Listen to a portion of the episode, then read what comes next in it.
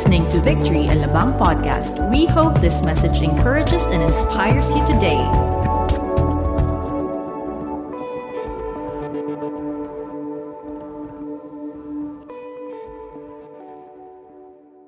All right. Can we give the Lord a hand for that?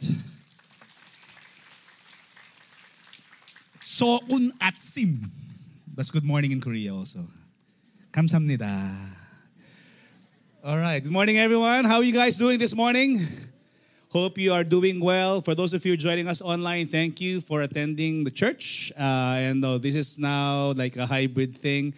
People are going back to the worship services and still some are joining us online. My name is Pastor Ariel. For those of you who have not met me, and I do hope that we can meet, with a fist bump or something later on. But today we're having a series break. But yesterday it was interesting because we had a sort of like a leaders convergence. It's a discipleship convergence 2022. How many of you were here yesterday? You joined. Can we give the Lord a hand for all our leaders, our interns? We entitled it Greater Works. This was packed with leaders, this place. And so we had a time of worship. We had a time of prayer. We also have Pastor Steve and Pastor Gilbert Foliente, both presidents of our Every Nation Global and Every Nation Philippines, ministered the word for all of us. And so it was a time also of just gathering together, first time in 2 years, seeing each other face to face. And I believe that God is continuing to open doors for us. You know, the theme of the conference was Greater Works. Everybody say Greater Works. It's not us doing the greater works, but God empowering us through the Holy Spirit, and that we, as working together, relational discipleship, we can do greater works together. Look at the person beside you and tell that person, greater works. Greater works, yes. And so that was the highlight yesterday. And so it was just, very encouraging. And we want to thank every Victory leader and intern for continuing the work of discipleship. Okay, that's who we are. And you always probably hear as a church, we honor God and we what? Make disciples. Okay, because it's a call of God for all of us. Today, it's a series break. And last week, we heard Pastor Saul finish our series on Tayo or Tayo. Okay, how many of you have heard, have learned something from that series from the book of Haggai? Okay, 4 weeks, 4 prophetic words from the book of Haggai, and how we can actually come together as a people of God in nation building. And today we're kind of like continuing in that thread, though this is a series break. And, we were praying what to preach about, as a pastoral team here in Victory Alabang. What is an apt topic for us to talk about? And I believe that this is probably going to be a very controversial topic. Maybe some of you are guessing already what the topic will be. Today, we're going to be talking about elections.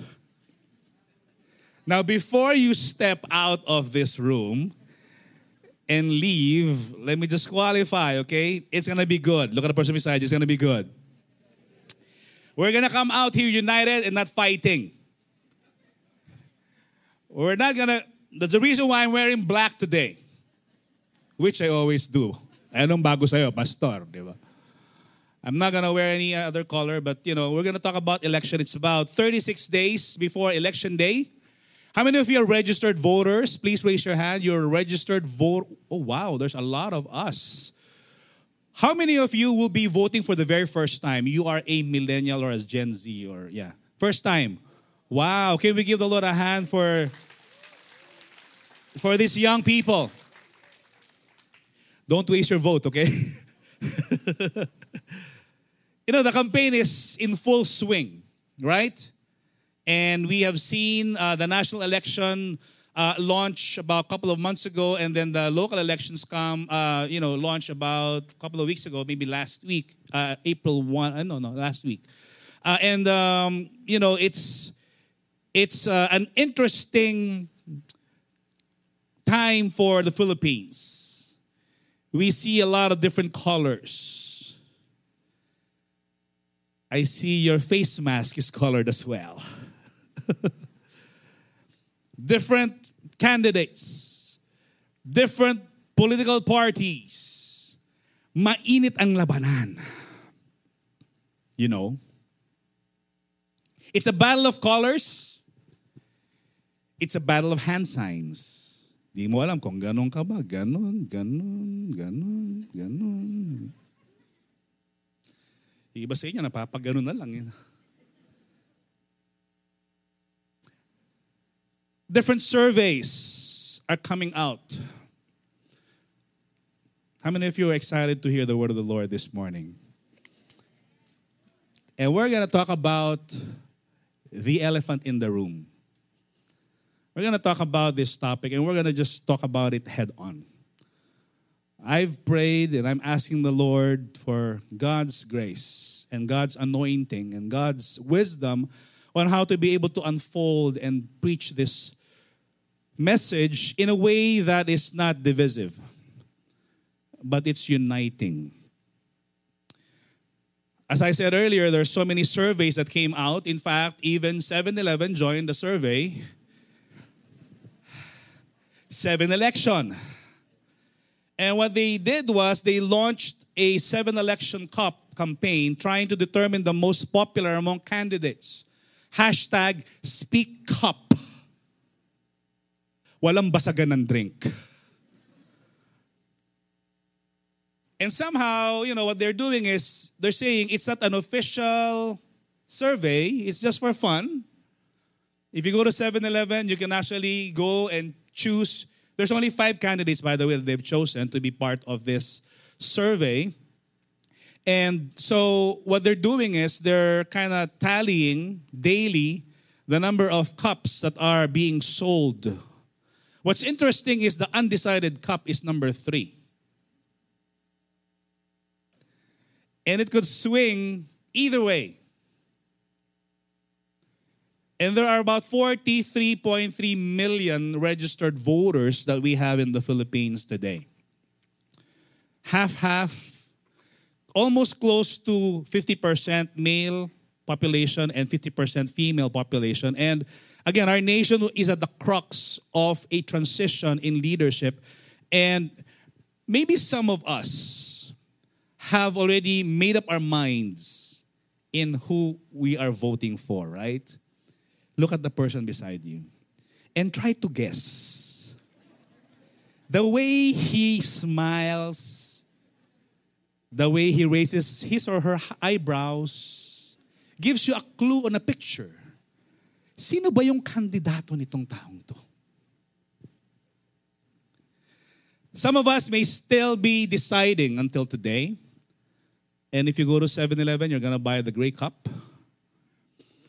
And many of us are asking the church, what is Victory's stand with regards to the election? How many of you would like to find out? Upo na muna ako. Nahihirapan ako dito. I'm kidding.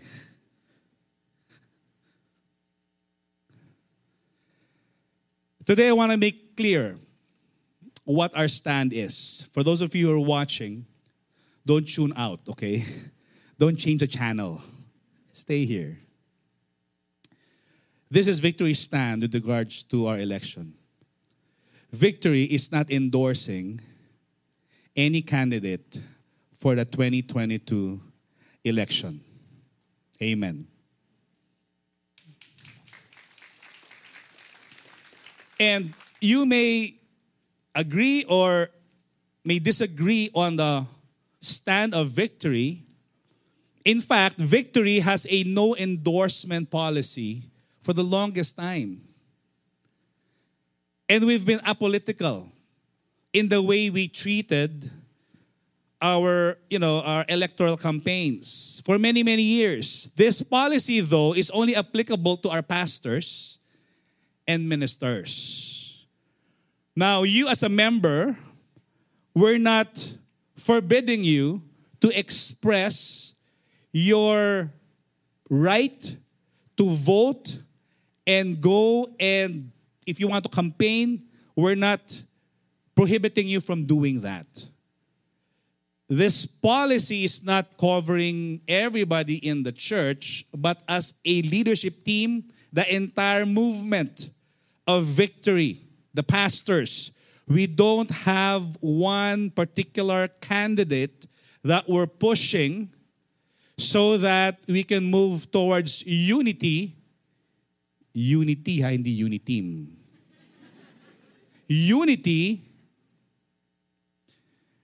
And we encourage everybody to participate in the electoral process by praying, by preaching the gospel and making disciples, by participating, and also in the area of protest, which we'll be talking about in the next series.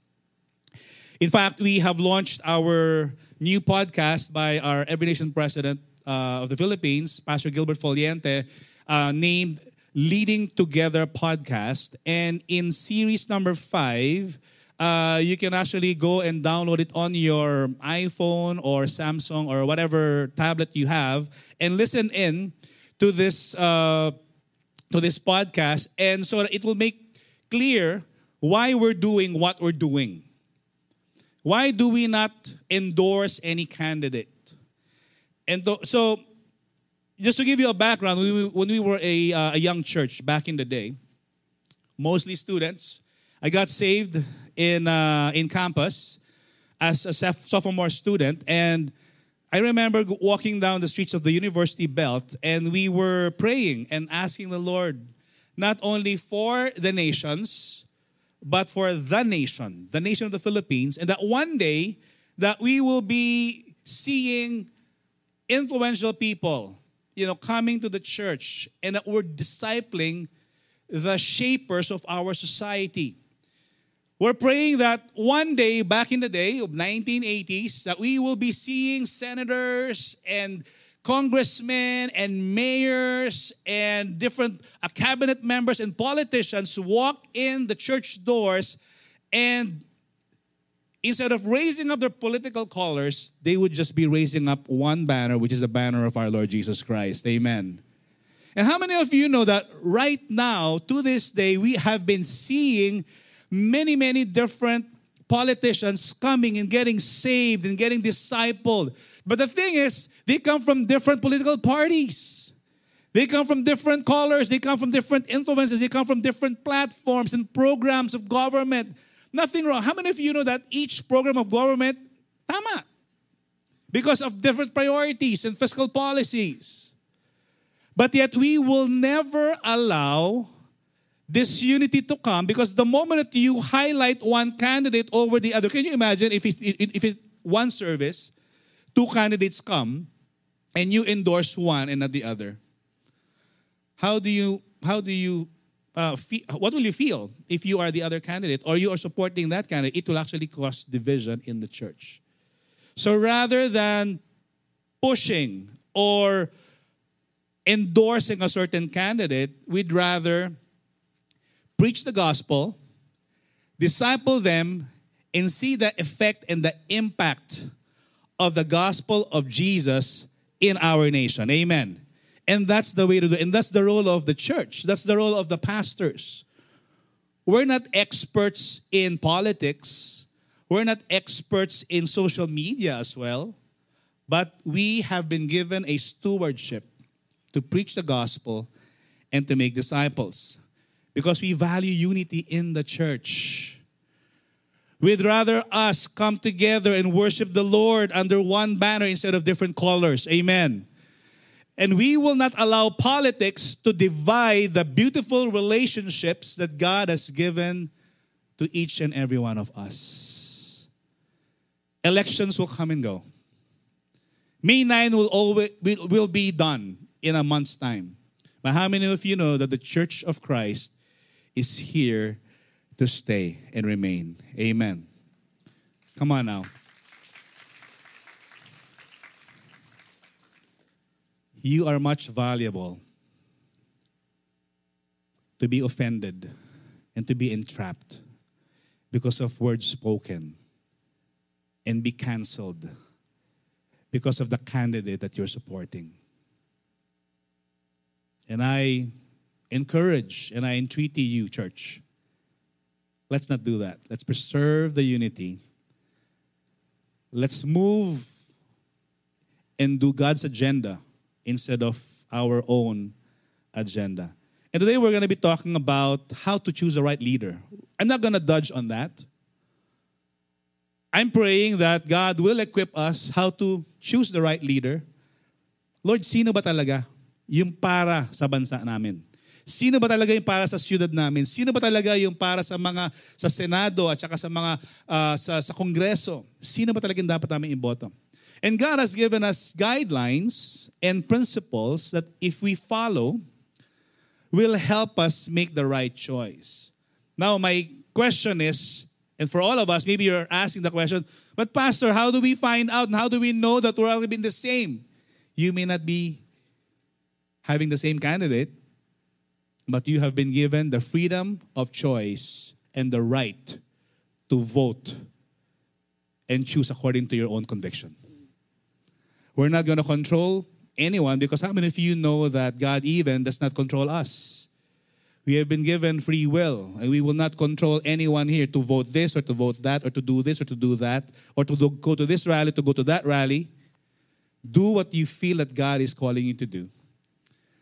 But also make sure that unity is kept as we do what we're supposed to do. So we're going to be looking at a story in the Old Testament on how leaders were selected as the nation of Israel was being established.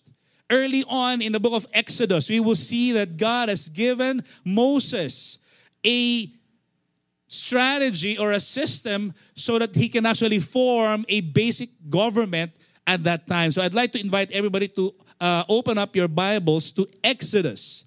Exodus chapter 18. Okay, Exodus chapter 18. And stand with us. Let's all stand together as we read the Word of God. Exodus chapter 18. And we will be reading from verses 13 to 23. Exodus chapter 18, 13 to 23. The next day, Moses sat to judge the people, and the people stood around Moses from morning till evening. When Moses' father-in-law saw all he was doing for the people, he said, "What is this that you are doing for the people? Why do you sit alone, and all the people stand around you from morning till evening?" And Moses said to his father-in-law, the name of the father-in-law is Jethro, by the way. "Because the people come to me to inquire of God when they have a dispute. They come to me and I decide between one person and another. And I make them know the statutes of God and his laws." Moses' father-in-law said to him, "What you are doing is not good. You and the people with you will certainly wear yourselves out, for the thing is too heavy for you. You are not able to do it alone. Now obey my voice." Now, how many of you have father-in-laws like that? You have, anyway. "Now obey my voice. I will give you advice, and God be with you. You shall represent the people before God and bring their cases to God, and you shall warn them about the statutes and the law, and make them know the way in which they must walk and what they must do.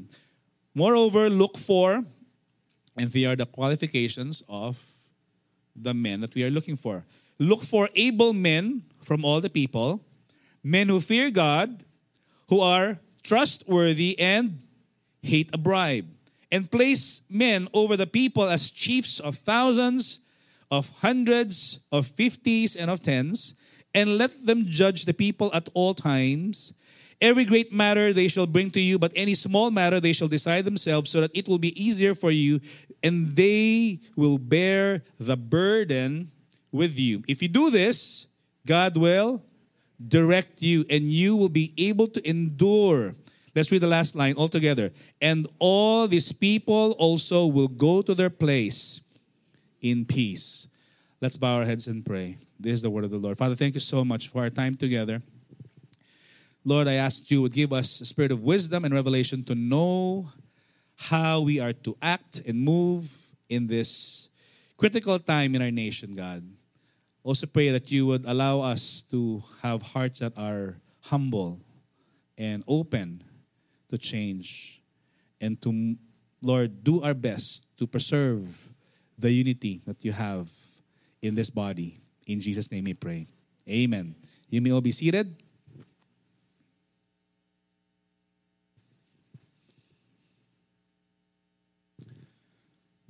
Now, we have read Exodus 18, right? Exodus 18 comes before Exodus 19. Not a trick question, okay? Because in Exodus 19, God asked Moses to go to the mountain so that he can give the Ten Commandments to Moses, Mount Sinai. He's asking Moses to go up to Mount Sinai because I'm going to give you the law and the constitution of Israel. And in Exodus chapter 20, we will see the fine print and the detail of the Ten Commandments. How many of you are familiar with the Ten Commandments? Please raise your hand. Don't worry, I'm not going to ask you for a test, okay?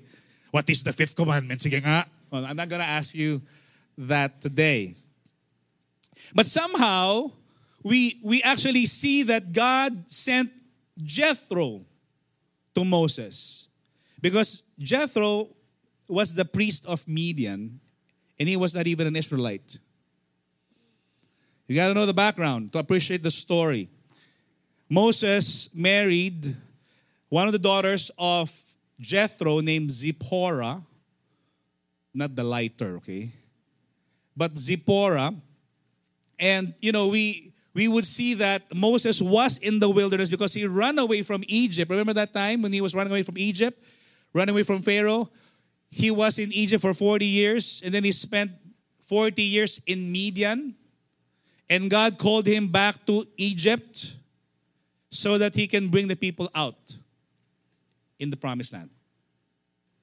And so we would see Jethro now talking to Moses. And somehow Jethro suggested a basic structure of government which will guide them for the future. They were about maybe 2 months into the wilderness when Jethro came in. And what's interesting about this story is that if you would read the entire chapter of Exodus 18, some of the versions mentions father-in-law 12 times. There's almost like an emphasis on the word father-in-law. And I don't know if you have a good experience with your father-in-law. I have a good experience with my father-in-law. I love. And I remember, you know, when I was courting my wife and my dad was with me, we were finally asking the hand of Shirley. What we did was a very simple act. We brought a bucket of KFC. Ganun kasimple lang. And offered it like a dowry, you know, to my future father-in-law. And we were like singles.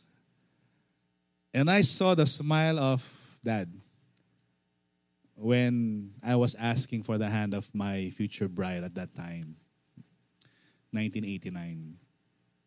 And so you and I may have different experiences of father-in-law, but I think that the reason why the author, Moses himself, was the author of Exodus, he was emphasizing maybe the relationship that he has, the intimacy and the closeness and the respect. Because, you know, can you imagine? Moses is the leader, not the leader of the band, the leader of the land. The leader of the land, about 1 to 2 million people coming out of Egypt, and he's leading them through the desert into the promised land.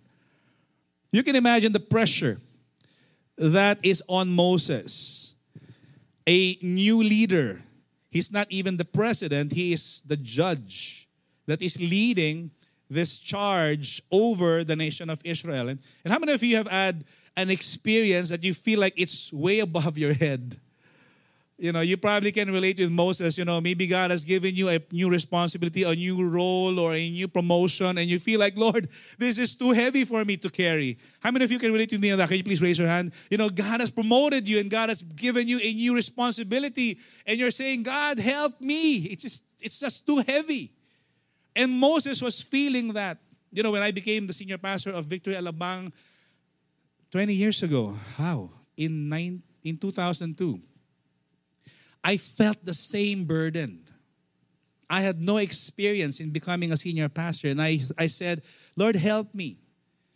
And basically, what God told Moses through Jethro is also what God has told me. And, you know, we will find different applications of this in our different leadership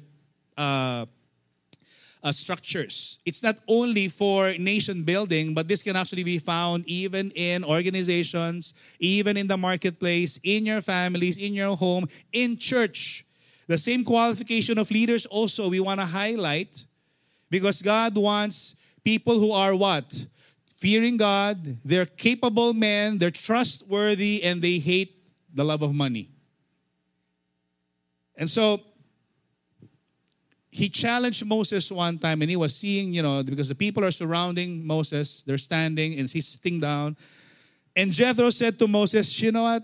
You'll get tired. You will wear yourself out together with the people. And I believe that you can all agree that leadership can be exhausting many times. It can be exhausting. That's why we need to empower leaders. We need to delegate. And we need to make sure that the next generation is also being equipped to do that. And the text is applicable to elections, choosing a candidate, and also applied to different areas of leadership, as I said earlier. You know, you may be a new manager in your office, and I believe that your task is not just to do all the responsibilities alone by yourself, but to delegate, right? You know, in church, when, you know, all the things that we're doing here, I'm not doing. Can you imagine if I'm the one preaching, and I'm the one leading the worship, and I'm the one doing the ushering, and I'm the one doing the books, and I'm the one counting the offering after? You know, how many of you know that you will have no Pastor Ariel anymore in 2 months? We need to delegate. We need to, you know, unload. We need to empower people. That is so true in every area of society, whether it's in the corporate world and even at home. How many of you are married here? Please raise your hand. You're married and you're happy. Yeah, pagkakataon nyo na, okay? Yay, okay? You know, a husband and wife, they share responsibilities in the home, right? You don't just lord it over each other. There's like delegation of authority. You know, like, for example, me and Shirley, for the past, 32 years, of being married, I said, you know, basta if it's a major decision, I'll do it. If it's a minor decision, you do it. So far, in the past 32 years, there's no major decision. It's all minor decision. So wala pa ako nagagawang major decision in the past 32 years. And I want to talk about today, very quickly, principles of choosing in choosing a leader. Number one, wise and humble leaders listen to the advice of others.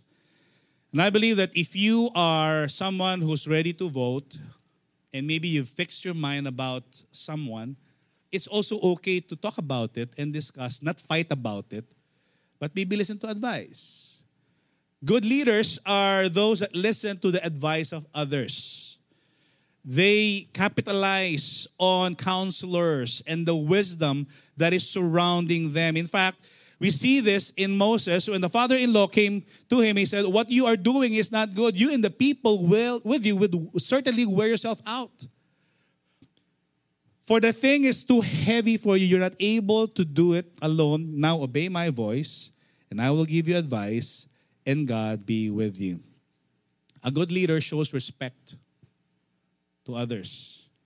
And so this is somehow what Jethro was telling Moses, the job description. Here's what you are to do. You shall represent the people before God and bring their cases to God, and you shall warn them also about the statutes and the law and make them know the way. So somehow Jethro was helping clarify the vision statement of Moses. Can you imagine that?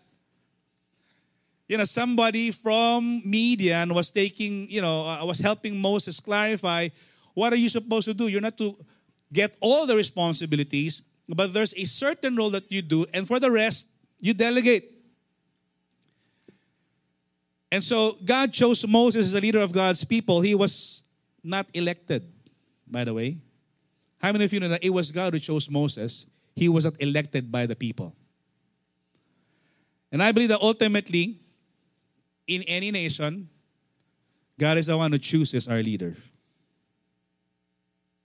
You may exercise your right to vote, but how many of you know that God is so involved in the election process that even in that detail, He moves. He raises nations and kings, and He also deposes them, according to Daniel. He is so much involved in the life and the purposes of our nation, our beloved Philippines. Amen. Come on now. And I believe that, come on, give the Lord a praise for that. And I believe that if we have that as one of our understanding, we will not be scared about the future. So Moses, the role of Moses, he was clarifying that you are supposed to be a priest. A priest is the one that represents the people before the Lord. That's a priest. That's a priestly thing. Represent the people before God, bring their cases unto Him, and then he's also a prophet. A prophet is the one who warns them, okay, about the statutes and about the law, and to teach them the way that they should be walking into. So Moses was a priest. He's also a prophet, but he's not a king. In Proverbs chapter 11, verse 14, it says, For lack of guidance, a nation falls, but victory is won through what? Many advisors. And the word guidance here comes from the term applied to like steering a ship. You know, when you're guiding someone, it's like steering a boat, a ship. And I believe that in nation building, this is also required. And, you know, we need one another. We need many advisors, whether in putting up a nation, putting up a company, putting up a church, you know, we need one another. The Old Testament kings surrounded themselves with counselors, especially if they're going to war. Be open to advice. Secondly, second principle, in choosing leader, we are to choose our leaders wisely. So if you are to vote this May 9, make sure that you vote for this candidate wisely. Vote wisely, okay? Don't ever think that you will abstain. Wag na lang boboto because yun, hindi naman winnable. No, do your part. And I believe that God will give us wisdom on how to choose the right leader. And so this is a summary of the qualifications of the leader that Jethro was telling Moses, who will help you judge. And these leaders are the ones who will judge the cases. So when it's a small case, let them decide on their own. For the difficult cases, let them bring it up to you. Okay? So what are the qualifications? Moreover, look for able men from all the people. If we're going to apply this today, make sure if you're going to choose that person, okay, he has to be a citizen of the country. Okay? Of course, that's part of our constitution. Okay? Men who what? Fear God, who are trustworthy and hate a bribe, and then place such men over people as chiefs of thousands, of hundreds, of 50s, and of 10s.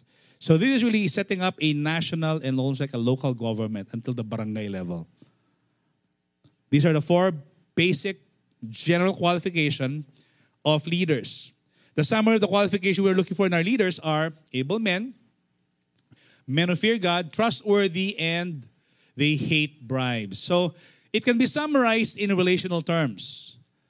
Number one question is, what is their relationship to the task or the responsibility at hand that they will be doing? Are they competent, able? Okay? We need to ask ourselves, for the people that were voting, are they capable of handling such a task? Are they able to do this? Are they smart, wise, competent people? Okay. Secondly is, what is their relationship with God or godliness? Do they fear God? Do they fear Him, or do they love the praise of men? Would they rather listen to men, or would they rather listen to God? Okay? These are the basic qualifications that Moses is hearing from Jethro. What is their relationship towards others, or their credibility? Right? Are they trustworthy? Are they deceivers or liars? Are they violent? How do they treat other people? Is their word their bond? When they make a promise, do they fulfill that promise? And we see this as applicable in the government and also in other areas of leadership. Maybe some of you already, tama yung kandidato ko, pastor. What is the relationship with money or integrity? Do they have a love for money? Do they hate bribes? You know, bribes are immoral because it will affect the judgment of a person in making a decision or a case. Do you know that? And that is so true. That whether you are someone who has been caught speeding and a policeman stops you, and when you give the driver's license, dati merong pang ganun, di ba? There's a 500 peso that's attached to the license. That's a bribe. It will affect the judgment of the policeman, of the police, traffic enforcer, whether he should give you a ticket or let you go. And bribery is endemic. You know, we see this not only happening in the government official in the highest office, but also among the citizens of the land, right?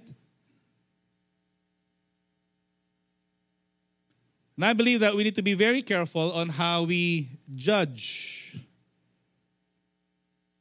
our candidates.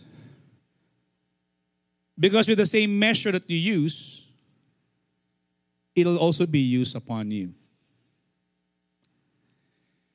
You know, the job description of this people will be that they will be judging over the people.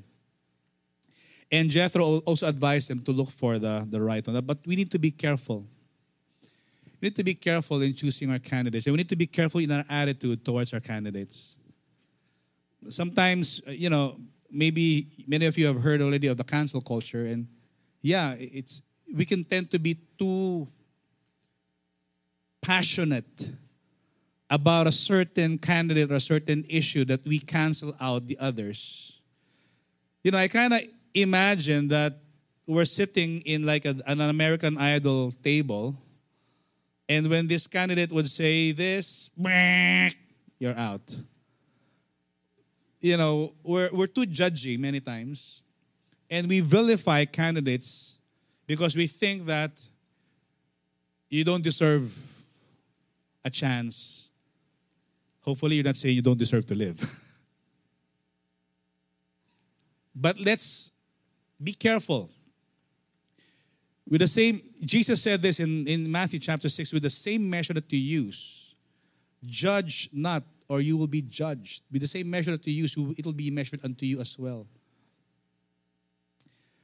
And the thing is, we're not just judging candidates, we're also judging our brothers and our sisters who have preferences of certain candidates. And you have judged a brother or a sister, and you've said that wala siyang discernment. Grabe, walang discernment ng taong to. Why will you choose that candidate? Bro naman, bro.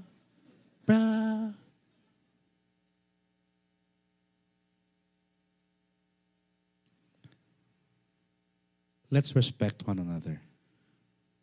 Let's not be vicious. How many of you have a social media account? You have Facebook, IG.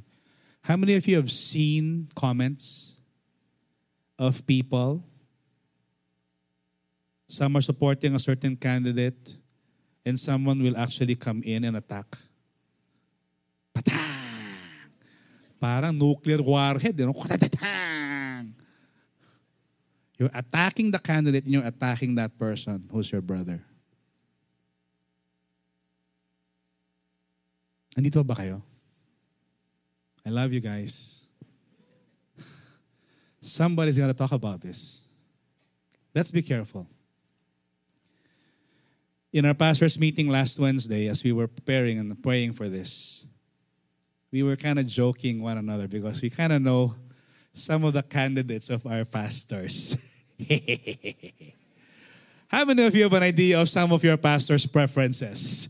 Oo, pastor, kilala namin si... Okay? And then Pastor King, before everybody, said, you know, we kind of know the other pastor's preferences, but we don't know the preference of Pastor A. Sino bang boboto mo, Pastor A? And I told them, you know what? One time over dinner in the house, my girls, I have a 30-year-old, a 16-year-old, and a 15-year-old, and they were asking us, me and Shirley, Mom, Dad, sino bang boboto nyo? They're not even aware who we're voting for. And I kind of know who their preference is. Because I'm very careful to divide our family over politics. And I told them, I'm still praying about it. I'm still weighing the different candidates. But I'm telling them, it doesn't matter if maybe some of us might be different in our preferences. Go and exercise the right to vote.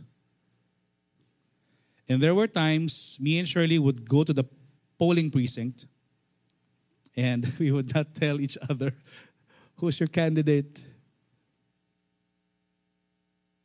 Pastor, basta parang sobra naman yata yun ah. I'm not saying that you follow our example. This is not a perfect way to do it. Ika nga ni 7-Eleven, walang basagan ng drink. Kanya-kanyang trip yan. And there are days and there are elections that we compare. But we don't try to push and condemn and vilify any member of our family for doing such. For the most part, we're united. But maybe there's about an election that maybe we have. I don't know if we have a different candidate or I forgot. Let's not divide over these issues because family is even more important than politics. You know, in Sweden, they have what they call fika time. Fika is short for coffee. Fika, coffee. They actually interchange the word. Fika. F-I-K-A.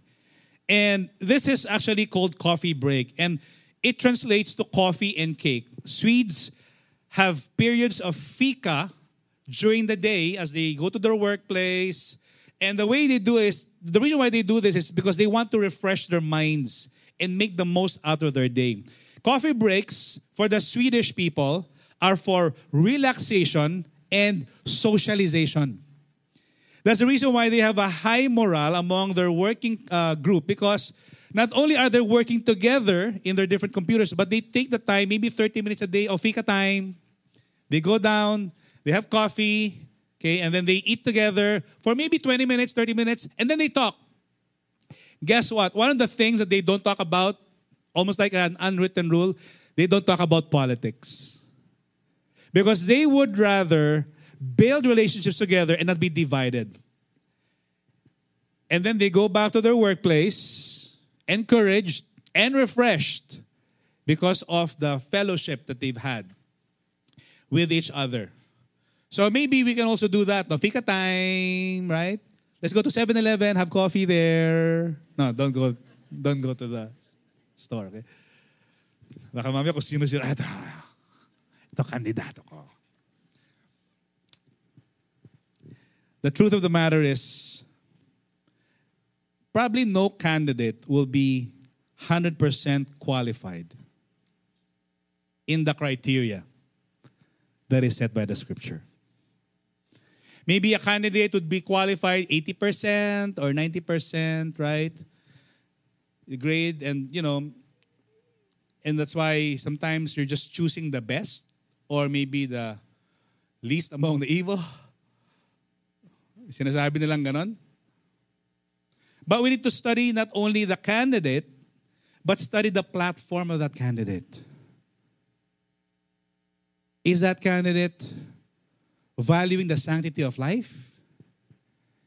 Is he upholding the value of family and marriage? You gotta go deeper than just the colors. You gotta go deeper than just what the crowd is shouting and, ranting. Go for this. Go deeper. Find out his fiscal policy. What's the priority of government? How will he use the budget of the national government?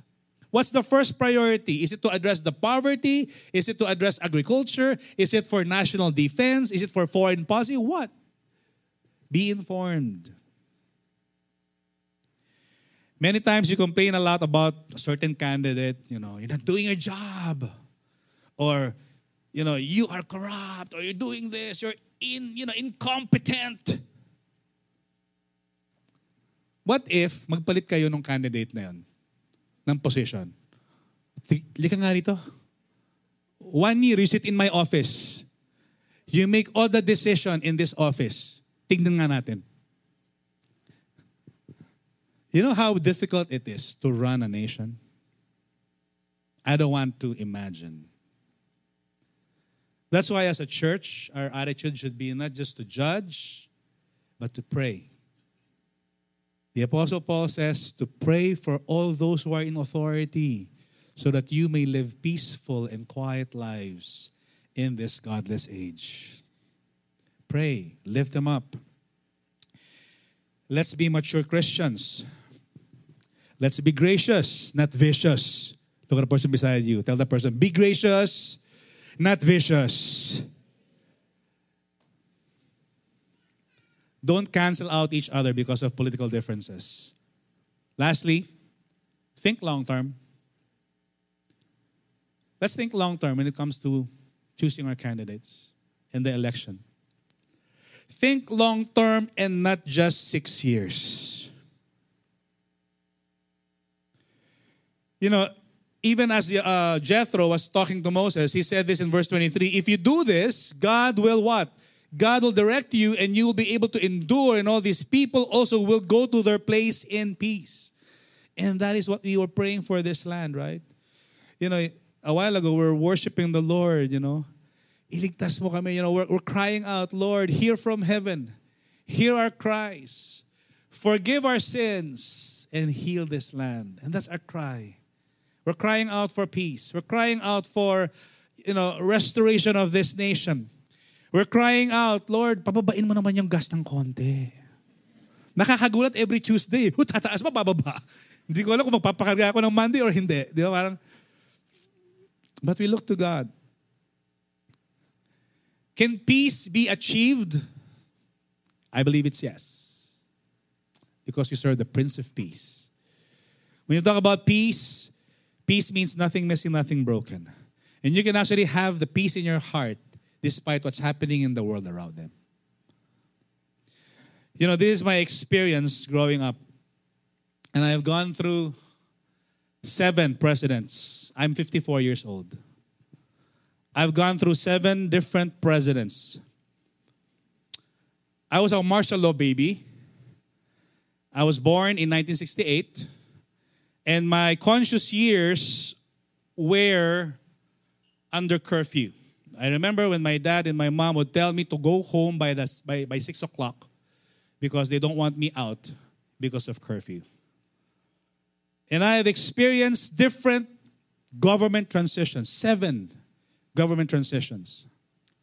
I was part of the EDSA revolution in 1986. And I was there in EDSA. I remember walking in the streets of EDSA. I saw the tanks, saw the nuns, saw thousands of people there. Walked in the middle of that and saw the change of government into democracy from a dictatorship. And yet under that leadership, the nation went through a downward spiral in the economy. And I remember as a newly married couple, me and Shirley, we moved into an apartment and there would be regular rolling brownouts and power outages under this new leadership called democracy.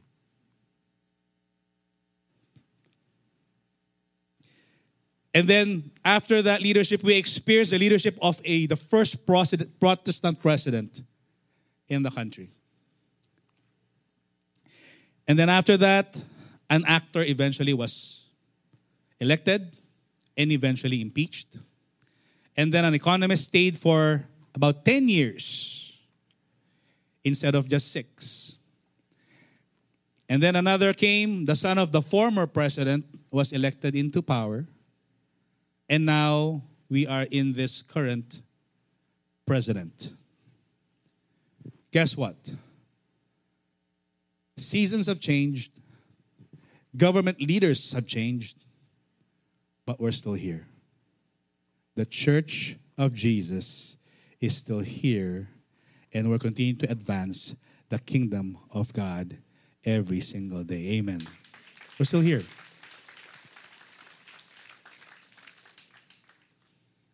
Think long term. Politicians will come and they will go. They will sit for a season, for a certain term. But guess what? The kingdom of God has no term. We are serving the King of Kings and the Lord of Lords. Amen. He's the one who's seated at the halls of Malacanang. The reality is He's ruling and reigning over our nation, whether you're aware of it or not. And the role of our church and us as believers, people of God, is to do this, to pray, to disciple, so that one day we will see different leaders in our government that are godly. Yesterday in the conference, Pastor Steve was sharing a story of the discipleship. He was talking about relational discipleship. And that he said that, you know, growing up, we have seen different leaders come, and we've discipled these leaders. And he was talking about, this is a picture of, the one in the red is Bishop Ferdy. Why are you wearing red, Bishop Ferdy? Anyway, so that was years ago, okay, when he was like young. Before he became a bishop, he was just a pastor. But he was discipling Rico, the one on the left in the stripes. He is now our senior pastor, brand new church in Panama.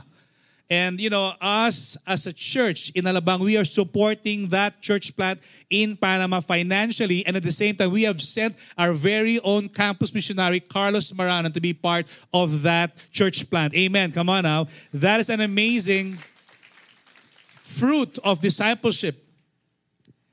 And on the right side of Pastor Ferdy is L.A. Momar, who's also been one of the pastors here in Alabang and is now also serving as a coach in Ateneo and is still continuing to preach. On his right is this little brother, Vico. I'm not endorsing, okay, because we are in Muntinlupa, right? I'm making a point. Be kind. Don't be vicious. I'm making a point. That was years ago when Vico was being discipled. He was part of kids' church. He grew up in kids' church. He attended the youth, and he was a silent disciple until God called him to politics. And Pastor Steve said this statement yesterday. You just don't know the impact of your relationship in preaching the gospel on how it will affect a people, a community, and even an entire nation. Amen. Who knows? One of the future presidents might be sitting in our kids' church today. It's not impossible. Mayors, congressmen, senators, they're being trained, they're being discipled. That's why we will continue to do the work of discipleship. We will not divide. Let's do our part as citizens. Let's study the candidates. Let's look to God. My main point as I end, sorry if it's extended, God knows who will lead this country, but God still rules. Amen. God still rules. The reality is Romans chapter 13 verse 1 says, let everyone be subject to the governing authorities. For there is no authority except that which God has established. The authorities that exist, They have been established by God. Hey, but pastor, but this is a dictator, this is a tyrant, this. They've allowed that person to sit there. He rules. He reigns. He is who he is. We can look to him as our source of hope. Amen. He's not surprised with who will win this May 9. In fact, let me tell you this. There's no power sharing. He is in charge. He's only giving a delegated authority. Para dito ka lang. Hanggang 6 years ka lang. If you're not faithful, you're out. A new leader will come. Because God rules. Amen. Can we give the Lord a hand for that?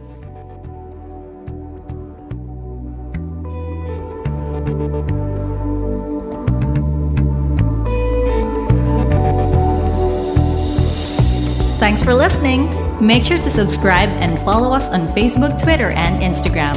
Feel free to share this message with your friends too. For more information about our church, visit our website at www.victoryalabang.church.